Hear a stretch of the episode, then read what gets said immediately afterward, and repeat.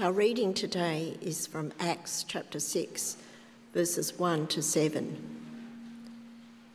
In those days, when the number of disciples was increasing, the Hellenistic Jews among them complained against the Hebraic Jews because their widows were being overlooked in the daily distribution of food. So the twelve gathered all the disciples together and said, It would not be right for us to neglect the ministry of the Word of God in order to wait on tables.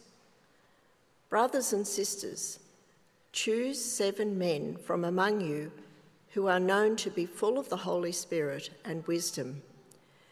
We will turn this responsibility over to them and we will give our attention to prayer and the ministry of the word. This proposal pleased the whole group. They chose Stephen, a man full of faith and of the Holy Spirit, also Philip Prochorus, Nicanor, Timon, Parmenas, and Nicholas from Antioch, a convert to Judaism. They presented these men to the apostles, who prayed and laid their hands on them. So the word of God spread. The number of disciples in Jerusalem increased rapidly, and a large number of priests became obedient to the faith. This is the word of the Lord. Thanks be to God.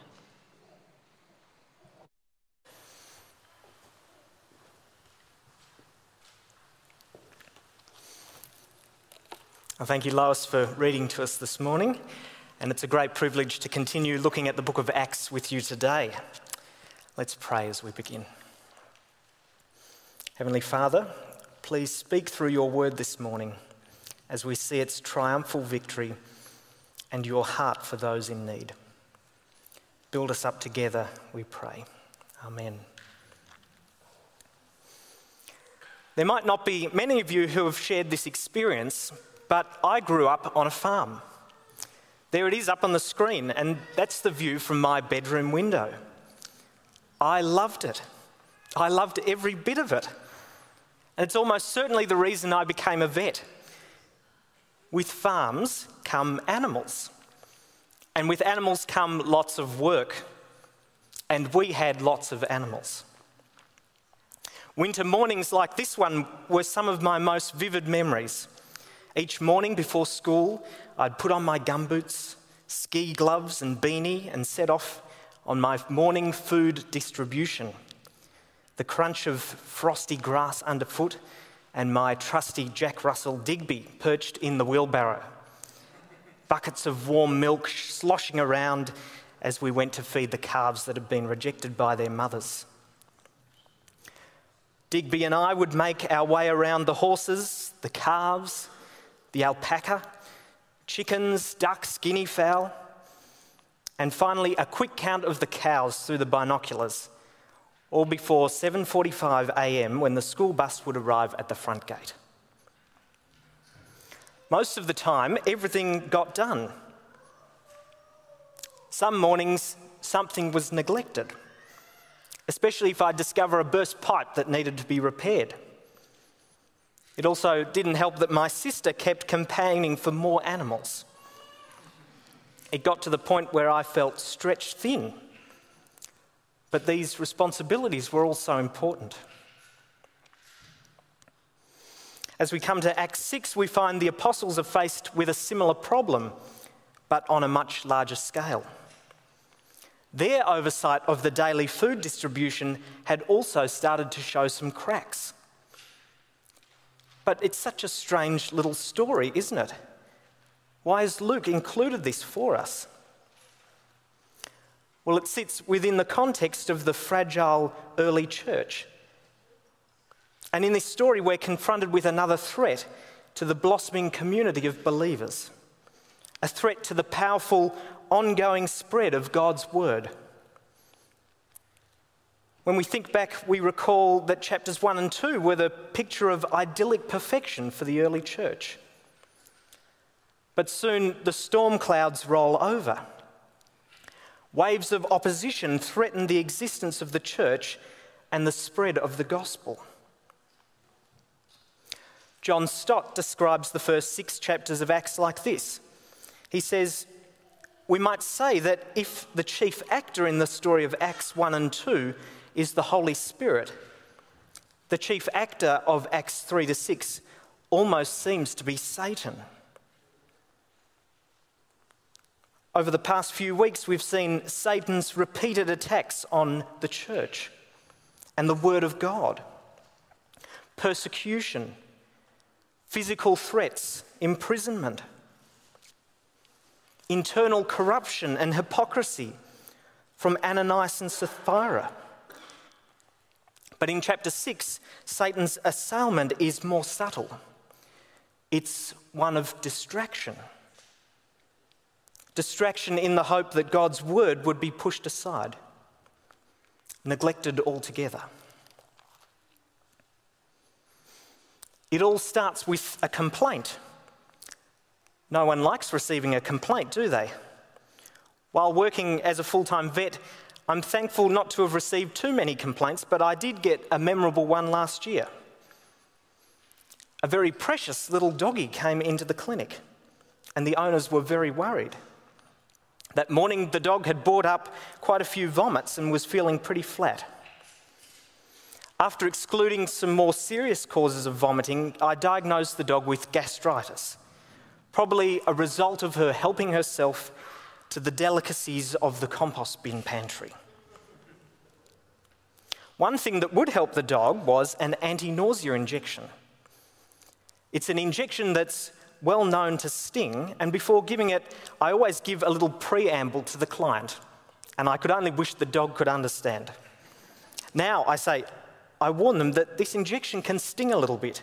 It's just a short sting, and it goes away very quickly, some dogs don't even feel at all, and some let out a little yelp. Now, this dog let out a little squeak. I gave it a pat, and all was forgiven. The next day, the owner rang the clinic to say the dog had had the most traumatic experience yesterday and expects the dog will be scarred for life. That complaint was something I didn't really want to deal with. Well, the complaint in today's passage is far more serious. And there would have been far more serious consequences had it not been resolved well. It's a complaint which erupted out of disunity, disunity triggered by inequity. There it is in verse 1. In those days, when the dis- number of disciples was increasing, the Hellenistic Jews among them complained against the Hebraic Jews because their widows were being overlooked in the daily food distribution.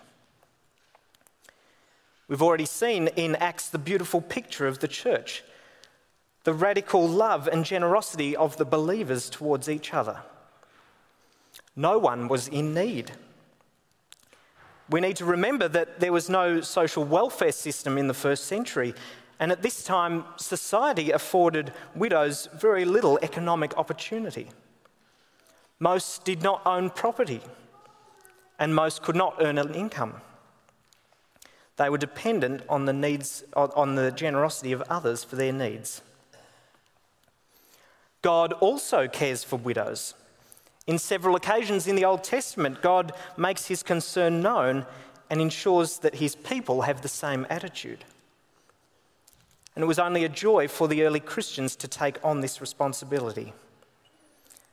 This care for the poor was an important witness to the world. We read a few weeks ago that they sold houses and land and brought the money to the apostles' feet, who in turn distributed it according to the people's needs. Daily food distributions, a bit like first century Uber Eats. It was an ambitious task but we read in chapter 4, the progress report, verse 34 says, There was not a needy person among them. But now in chapter 6, some cracks are starting to show. This system of loving care and provision for those in need was no longer executing its vision. that's made clear by the complaint. The Hellenistic widows were being overlooked. Hellenistic Jews were Greek speaking Jews. We assume they were also culturally Greek.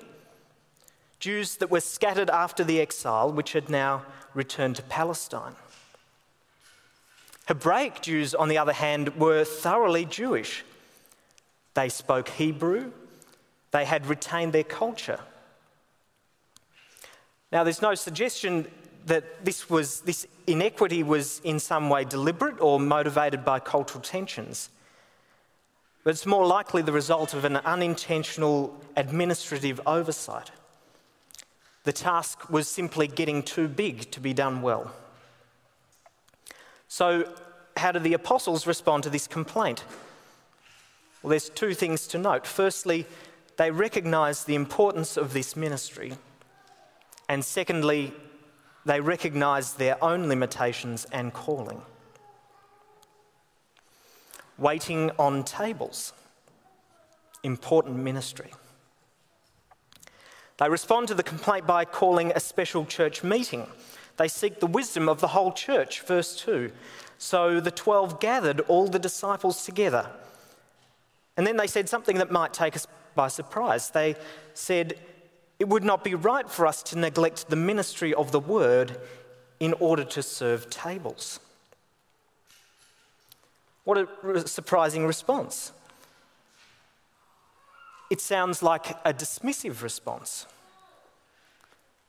Are the apostles saying that caring for these widows is below them? Is waiting on tables less important than the ministry of the word? Do they see this ministry as a waste of their time? What would you think if it came time to clean up after 10 a.m. lunch and John span the excuse, it would not be right for me to neglect the ministry of the word in order to serve tables? a few weeks ago, I called a dog in from the waiting area into my consult room, and on the way, he decided to mark his territory on the doorpost. I ran and grabbed a mop and cleaned it up. And as I did so, the owner joked, Well, you didn't study all those years at university to mop up the floor. It's a sad assumption in our society. We put a value on certain tasks which determines who should and shouldn't do them. Do the apostles think this way? You'd think that if they took the complaint seriously, they'd clear their diary in order to sort it out. It's important that we hear that the apostles don't think this way. They don't think this way at all, and neither should we be tempted to elevate particular Christian ministries. For the apostles, this is not a question of importance, but of calling. They recognize too well the importance of this ministry. They know this was a ministry after God's own heart, a cause he goes to great length to defend. The food distribution was tangible, living proof of the gospel of grace, which was so powerfully at work amongst them.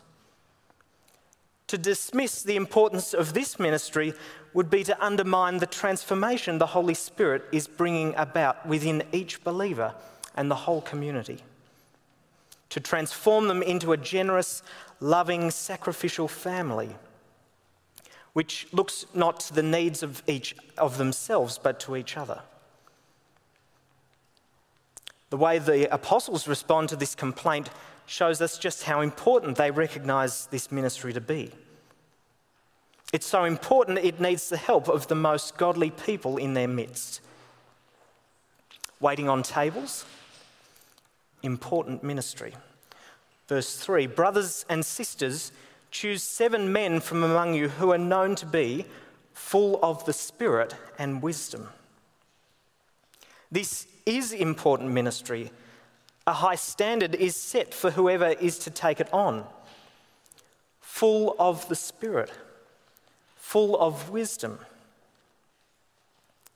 It's important to notice that the seven are not chosen firstly for their gifts, but for their character. They're chosen for the person they are, not the things they can do. This is a lesson we so easily forget, and a lesson which keeps repeating itself throughout history. It's a disaster when gifted people with significant character flaws are appointed to any type of Christian ministry. We love to praise gifts, but God cares more about character. Well, the apostles don't dismiss the complaint, but rather recognize the importance of this ministry. It's so important, it's not worth doing badly. They don't have the capacity to do it well, and if they did give it the attention it deserves, it would come at the cost of their own ministry calling prayer and the ministry of the word. Verse 2, they say, It would not be right for us to neglect the ministry of the word of God. And verse 4, we will give our attention to prayer and the ministry of the word. The apostles were called to a ministry of prayer and a ministry of the word. They recognize that this is the particular ministry they are to focus on. It's a simple matter of capacity. A day only has 24 hours. You and I both know the outcome when we take on more than we can manage. Until this point, they had managed to coordinate the daily food distribution in addition to prayer and teaching. But it's got to the point where to do one well, the other would have to suffer. And faced with this tension, the apostles discern where their focus must remain prayer and the ministry of the word. And prayer and the ministry of the word go hand in hand, mustn't they? It's so interesting that in verse 4, prayer comes first. You almost always hear people say the ministry of the word and prayer but the apostles give their attention to prayer and the ministry of the word. Prayer must always be the grounding as the word of God spreads. By prayer, the Holy Spirit makes God's word effective as it pierces hearts.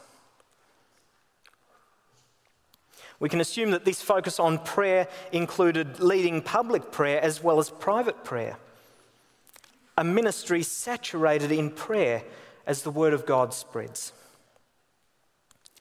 It must continue to go out.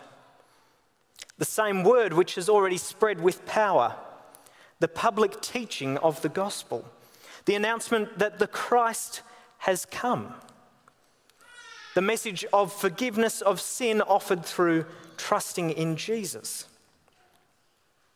the gospel of grace the message which has already spread throughout Jerusalem, which must continue to spread to the ends of the earth. Satan is determined to silence this word of life. And if he can do it through distraction with other good things, even important ministry, he will. So the apostles discern this moment as a key test for the church, and they come to this vital conclusion prayer and the ministry of the word is important ministry, and it must be done well. And care for the widows is important ministry, and it must be done well. The apostles cannot do both. So, verse 3 Brothers and sisters, Choose seven men from among you who are known to be full of the Spirit and wisdom. We will turn this responsibility over to them. And the church was on the same page. Verse 5 this proposal pleased the whole group. The motion passed unanimously. They chose Stephen, a man full of faith and of the Holy Spirit, who we read more about in chapter 6 and 7. Also, Philip, and he comes back in chapter 8. Prochorus, Nicanor, Timon, Parmenas, and Nicholas from Antioch, a convert to Judaism. They presented these men to the apostles who prayed and laid hands on them, commissioning them and giving them responsibility for this ministry. A few writers have noticed that the names of the seven men chosen appear to be Greek names. Did these men all come from the Hellenistic group? It's quite possible. And if this was the case, then it's a remarkable demonstration of the trust and grace on behalf of the Hebraic Jews. The Hebraic Jews were the ones on the receiving end of the complaint. And now they decide to entrust the care of their own widows to the Hellenistic Jews. A welcome, gracious resolution to the disunity which threatened to divide the church. So, what was the outcome of this quarrel of disunity? How successful was Satan's attack on God's gospel plan? It had the opposite effect. Verse 7 So the word of God spread. It spread unhindered, it grew and multiplied. It was not neglected as Satan would hope, but given the focus it needs. And as it spreads, we see the results. God's word doesn't return empty handed the number of disciples in Jerusalem increased rapidly, and a large number of priests became obedient to the faith. God's word guarded, widows cared for, the word of God spread. Many believed. The question now becomes what does this story have to teach us? We live in a different place and time to the early church, and this was a particular problem they encountered. But the principle still holds. Everyone can't do everything. God's word must still go out, and there are many practical needs in the church. The principle is this first, that God calls all his people to ministry. And secondly, he calls his people to different ministries. All are called to ministry. The fact that God calls us all to ministry shouldn't be a surprise to us. And when I talk about ministry, I'm talking about serving. The seven served tables, the apostles served the word. Both served God and his people. Just as Jesus came not to be served but to serve, we too are called to serve, to minister. A common question I get asked while I'm doing my traineeship is Do you think you'll end up going into ministry? Well, we all understand what the question's asking, but it would be wrong for us to have the view that there are just a select few who are in ministry. And then there are many of us that are not in ministry. My response really should be that I am already in ministry. I have been in ministry for some years, and I will be in ministry for the rest of my life. Whether God is calling me to the ministry of the word in particular is what my traineeship and all of you are helping me work out. Whether I am or not, my life is still one of Christian ministry. Each of us are called to minister. And this will look different for each one of us, and it should. The danger with the book of Acts is that it's easy to think that all the early believers did was serve in the church and be engaged in evangelism. They had their everyday lives to live as well. Some of us have demanding jobs. Some of us have families to manage, challenging seasons, or illness. Ministry will look different for every one of us at work, at home, and at church. Some, like John and Nat, are rightly set apart so they can put more time and energy into gospel ministry. But ministry, in the broad sense, is for all of us. It's a weak and fragile church which thinks that ministry is only done by a small handful of people. Brothers and sisters, this is not how it should be. Ephesians 4:11 says, "So Christ himself gave the apostles, the prophets, the evangelists, the shepherds, and teachers to equip the saints, that's every one of us, for the work of ministry, for building up the body of Christ. So it's with the understanding that all are called to ministry that we consider the second principle that we are all called to different ministries. We together make up the body of Christ. One body, many members. Paul reminded the Corinthians that not everyone is an eye, not everyone is a hand, not everyone is a nose. Each of us has a special place and function, and God made it this way.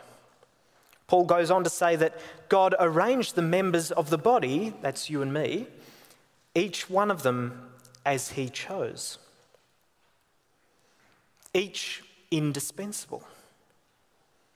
Each with gifts for ministry.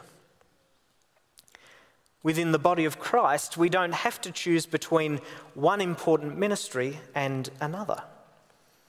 If everyone was called to the same ministry, it would be like cutting off a leg in order to strengthen an arm. Do you have a narrow view of Christian ministry? A view which sees ministry as just the job of Sam, Nat, John, and Amy? Or do you have God's view of ministry? Welcoming, hospitality, evangelism, music, children's ministry.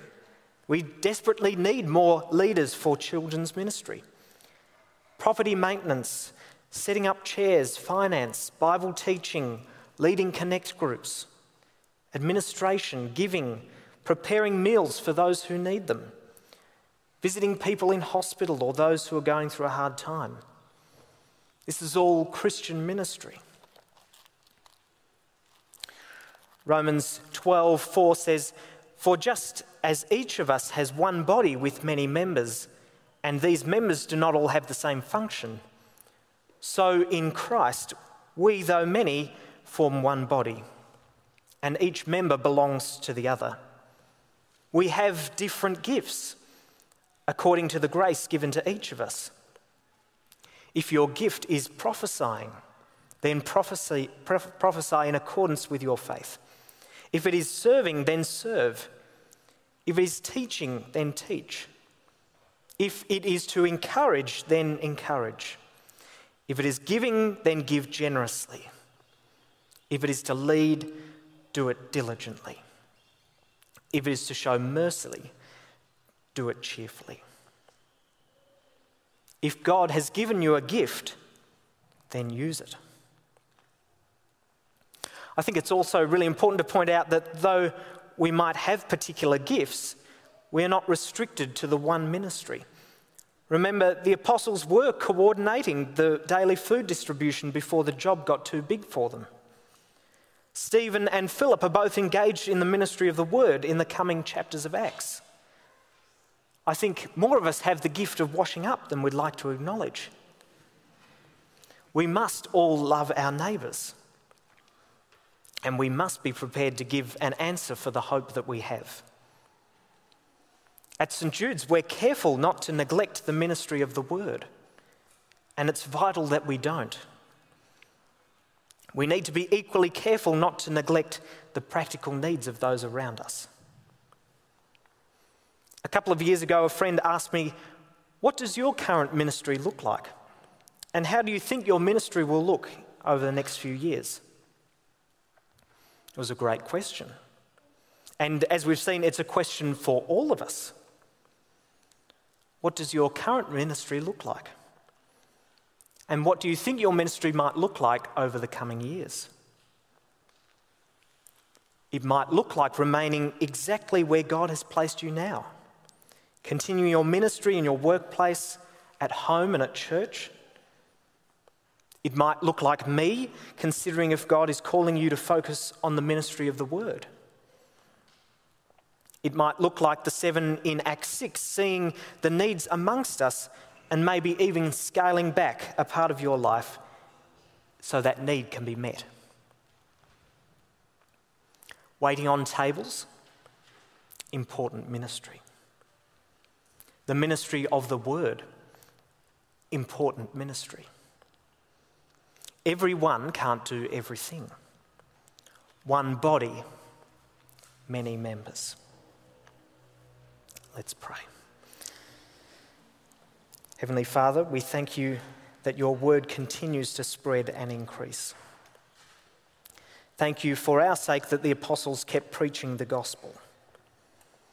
Thank you that you give gifts to your people so that the body of Christ might be built up. Help us to use our gifts in the various places you've placed us to serve you, your church, and those around us. We pray in Jesus' name. Amen.